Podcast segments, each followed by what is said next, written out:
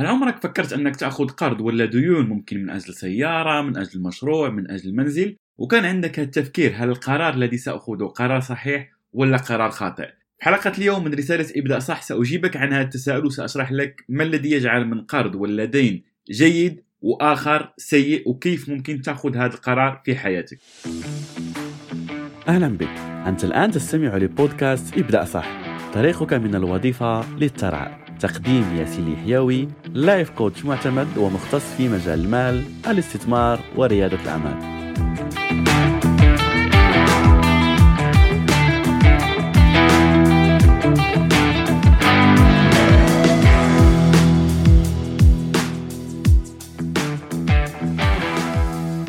قبل أن نبدأ في حلقة اليوم خليني أوجه شكر خاص لكل الأشخاص اللي اشتركوا في دورة الحرية المالية التي أقدمها مجانا. جد سعيد بتعليقاتكم وبآرائكم حول هذه الدورة، والتعليقات والرسائل التي أتوصل بها يوميا سواء على الإيميل وكذلك على الموقع، وجد سعيد على أنه هذه الدورة أفادتكم بشكل كبير. وبالمناسبة إن لم تكن قد اشتركت فيها من قبل فأدعوك أن تشترك، ستجد رابطها أسفل هذه الحلقة. أول شيء خلينا نتفق عليه، ولو كنت تتابعني منذ مدة فأنا تكلمت عن هذا الموضوع القروض ولا الديون بالعديد من المرات، فخليني فقط أركز على أحد المواضيع، هو أنه اليوم أنا لا أكلمك من منظور ديني، فأنا أتكلم بصورة عامة، لا أقول لك على أنه قرض ربوي ولا غير ربوي، أتكلم بصفة عامة، وكل شخص على حسب دينه، على حسب الأشياء اللي هو مقتنع بها. أخذ هذه الحلقة وطبقها على الأمور التي تناسب ظروف حياتك، لأني سأشارك معك الأمور بصفة عامة كما ذكرت بدون الدخول في الأمور الدينية. هذا أول شيء. ثاني شيء هو على أنه القروض بأشخاص للأسف يفكرون فيها على أنه ممكن مشكل ويسبب لي مشكل لازم أدفعه لما يأخذ قرض، يبقى هذا يؤثر على كل حياته. ممكن بعض الأشخاص لا يستطيعون النوم في الليل لو كان عنده قرض ولا دين. في الحقيقة سأتكلم عن هذا عندما نتكلم عن القرض الجيد ولا القرض السيء، فقط أحببت أن أشير على أنه أغلب الأشخاص اللي تراهم الآن في مليونيرين ولا ملياردير أصلا ولا حتى دول ولا شركات كبيرة، كل هاد الأشخاص ولا كل هاد الشركات يتعاملون بالقروض ولا الديون. فبالتالي المشكل ليس في هذا القرض وليس أصلا في قيمة القرض ولا في قيمة الدين اللي عليك، المشكل في العقلية، وسنتكلم عن هذا. فبالتالي لما نجي نفكر في أنه شخص يريد أن يأخذ قرض ولا دين، فهناك نوعين من الأشخاص. النوع الأول هو من نسميه شخص بعقلية غنية، والشخص الثاني هو شخص بعقلية فقيرة. أنا هنا لا أتكلم عن المبلغ المالي اللي عند كل شخص، لكن نتكلم عن العقلية. فخلينا نشوف العقلية الصحيحة في أخذ هذه القروض ولا في أخذ تمويل سواء بنكي ولا ديون عند أحد الأشخاص. الأشخاص بعقلية غنية، كم لو لاحظت قبل قليل قلت لك على أنه أغنى الأشخاص في العالم ولا كذلك أغنى الشركات عندهم هذه القروض ولا الديون. فبالتالي لماذا يأخذها؟ يأخذها لتطوير هذه المشاريع التي عندهم. مثلا شركة اتصالات ولا شركة هواتف عندها الآن تنتج مثلا 1000 هاتف في الشهر، فهذه الشركة تريد أن تنتقل من 1000 حبة ولا 1000 هاتف في الشهر، تريد أن تبدأ تحصل على 2000 في الشهر. هذا لكي تحصل عليه، فبالتالي ستحتاج هذه الشركة لكي تقدم إعلانات، لكي تقوم بالتعاون مع ممكن أشخاص، مع شركات أخرى، فبالتالي ستحتاج لتمويل. من بين أحد الطرق للحصول على هذا التمويل هو القروض ولا الديون. فبالتالي هذا بالنسبة للشركات. كذلك بالنسبة للأشخاص، لهذا سؤال أتوصل به العديد من المرات، هو شخص يفكر الآن على أنه يفتح مشروعه الخاص ويفكر أنه يستلف الأموال أو يحصل على دين ولا قرض، سميه كما تريد أن تسميه. في الحقيقة فكرة أنه الشخص يحصل على تمويل من أجل مشروعه الخاص هي فكرة جيدة، لكن سيكون عندنا إن شاء الله موضوع خاص للتكلم عن فكرة القرض من أجل المشاريع الخاصة، لأنه الفكرة صحيحة، التطبيق فيها هو اللي خاطئ.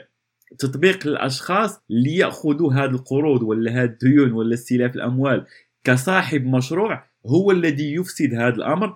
وغالب الأحيان تجد شخص في النهاية يجد على أنه مشروعه فشل وعنده ديون يجب أن يردها، فبالتالي كان مثلا مديون ولا كان في وظيفة لا يحبها ويقرر على أنه يفتح هذا المشروع لكي يتحرر من هذه الوظيفة، يأخذ هذا القرض، يجد نفسه ممكن بعد 6 أشهر بعد سنة في ديون أكثر، وفي مشاكل أكثر، وهذا يؤثر على نفسيته وممكن يحطمه وممكن يتركه يعني في ما أحب أن أسميه يعني كأنها حفرة لا يستطيع الخروج منها.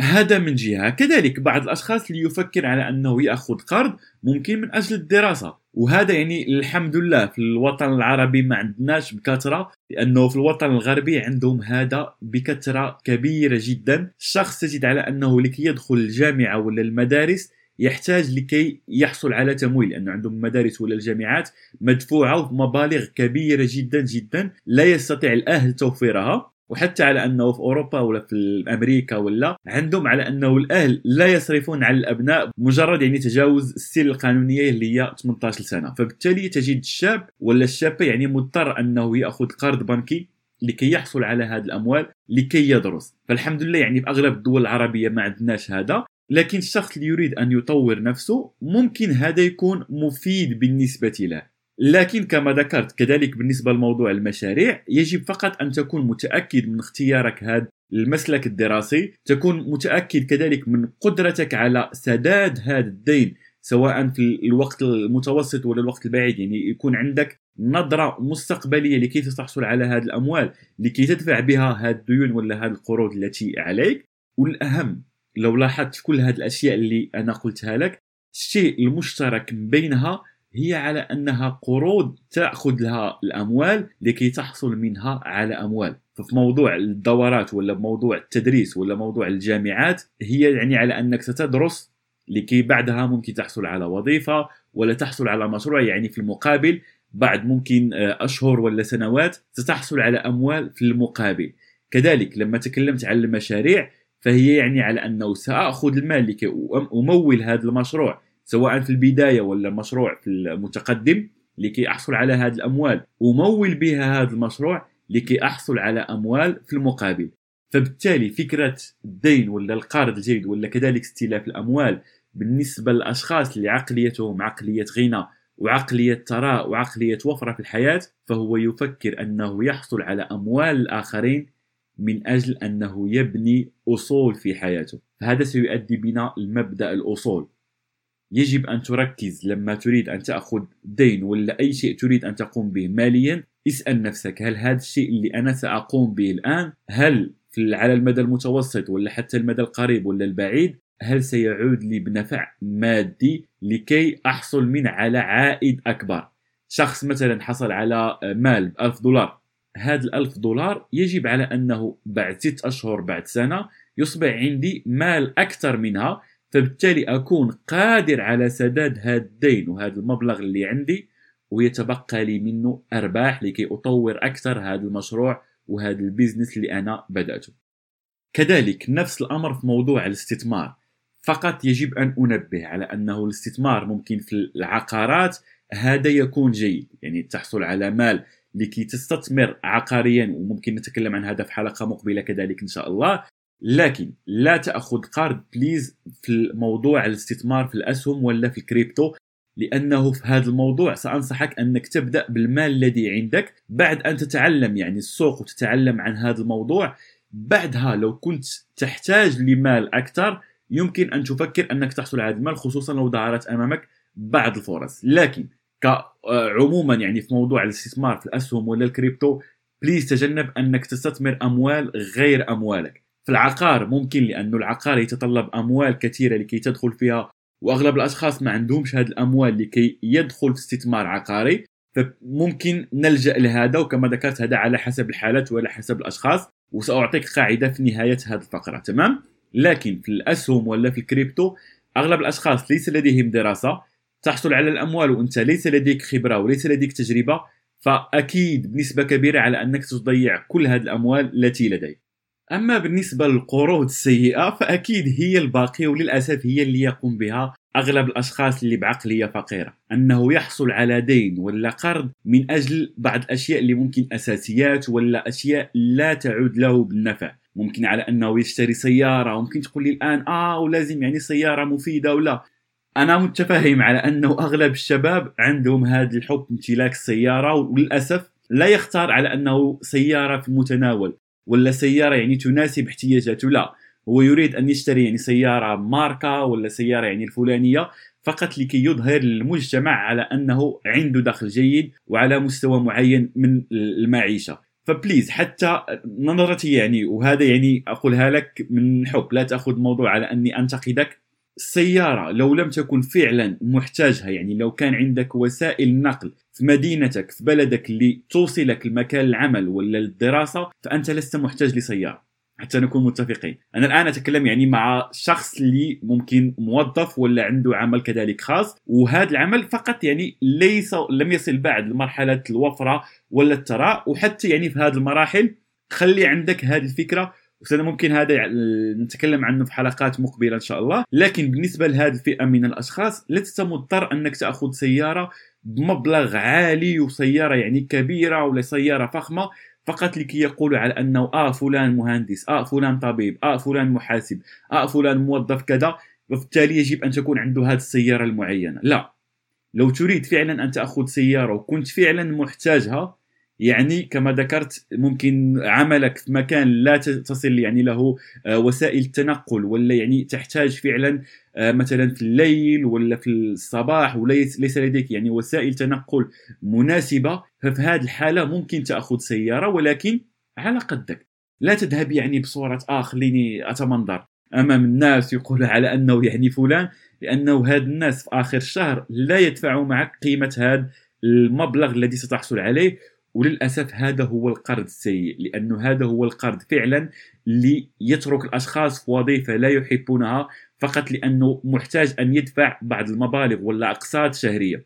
ممكن يبقى في مدينة لا يحبها، لا يستطيع أنه يقوم بعض الأمور التي يحبها لأنه ضغط نفسه ووضع نفسه في كاتيجوري ولا في خانة لا يستطيع هو أنه يتحملها. فلا تقوم بهذا الخطأ مثل أغلب الشباب وأغلب الأشخاص اللي مجرد ما يحصل على وظيفة يذهب للبنك، السلام عليكم أعطوني قروض. فلا تكون بهذه العقلية. وسأتكلم يعني في نهاية الحلقة عن موضوع جد جد مهم في هذا الأمر. كذلك بالنسبة للقروض الاستهلاكية، ما معنى على أنك تأخذ قرض استهلاكي من أجل السفر، من أجل على أني احتجت المال ولا لم يبقى لي مال من نهاية الشهر، فهي يعني أخذ قرض ولا أستلف الأموال.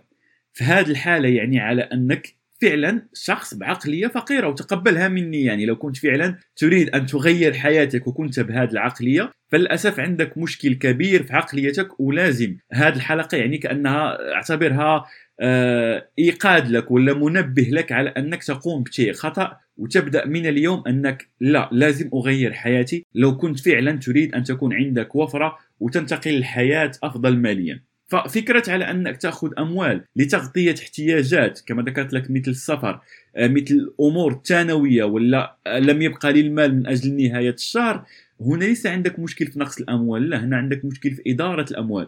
بالدليل على أنه حتى هذه الأموال لما تستلفها ولا تقترض الأموال تقع في نفس المشكل شهر، شهرين، ثلاثة، ممكن 4-5 مرات في السنة. فالمشكل ليس في المال، المشكل في العقلية وطريقة إدارتك. وعندي يعني على قناة يوتيوب وكذلك على البودكاست على حسب أين تشاهد هذه الحلقة اليوم، موجود العديد من الأفكار التي تساعدك أنك تعالج هذا المشكل. والفكرة اللي قلت لك أني سأرجع لها بعد قليل، لو لاحظت شيء خطير جدا جدا يقوم به البنك، لما تذهب للبنك وتريد أن تحصل على أموال من أجل مثلا قروض ولا استلاف الأموال، سواء كان بنك إسلامي غير إسلامي بفوائد بريبة، أي بنك يسهل عليك الحصول على القروض الشكل السيء. نادرا ما تجد البنك يعطيك قروض ولا ديون من أجل مشروعك، من أجل الاستثمار، من أجل تريد أن تشتري مثلا منزل استثماري، لا، هو يعطيك أن تشتري منزل لتسكن فيه، يعطيك قروض ويسهل عليك الحصول عليها. لما تريد أن تحصل على سيارة، لما تريد أن تحصل على قرض استهلاكي مباشرة، ممكن في ظرف أيام قليلة يعطيك هذه القروض على حسب السن وعلى حسب هذا. لكن لما تريد أن تنشئ مشروعك، كمية العراقيل التي يضعها أمامك البنك في هذه الحالة، لأنه السيستم لا يريد منك أن تكون غني. أكيد عندها بعض الأسباب أخرى يعني في البنك، لأنه لما تحصل على سيارة ولا قرض، لو لم تدفع مثلا في المنزل ممكن يأخذوا منك هذا المنزل إلى غيرها. المشاريع أكيد يعني ليست موثوقة على أنك ستحصل على هذه الأموال. لكن كما ذكرت لك في الأول، المشكل ليس في القرض، المشكل صاحب المشروع. البنك كذلك كإضافة لا يريد أن، كما ذكرت لك، هو سيستم كامل يريد من الشخص أنه يبقى يعني يدفع هذه الديون ويدفع هذه الأقساط بشكل شهري ولا تخرج من هذه المنطقة، لأنه تخيل معي أخذت هذا المال أنشأت به مشروع وكنت فعلا شخص على دراية وشخص يعني عنده خبرة في هذا المجال، أنشأت مشروعك ونجحت، فبالتالي لم تعد محتاج للبنك. فكما ذكرت لك هذا واحد من الأسباب وليس يعني كل الأسباب. فكخلاصة من هذه الحلقة، بليز انتبه لهذه الأمور التي سأقول لك. لو كنت فعلا تريد أن تأخذ تمويل من بنك ولا من مؤسسة ولا من شخص، انتبه على أنه هذه الأموال تكون أصول وليس التزامات، تكون أصول بحيث تضيف لك أموال في المدى القصير والمدى المتوسط ومستقبلا بإذن الله المدى البعيد. لا تأخذ أموال من أجل أن تستهلكها من دون أن تضيف لك أصول في حياتك. وفي نهاية هذه الحلقة، شكرا لمتابعتك وأراك في لقاء قادم إن شاء الله. ولا تنسى، ابدأ صح تنجح صح.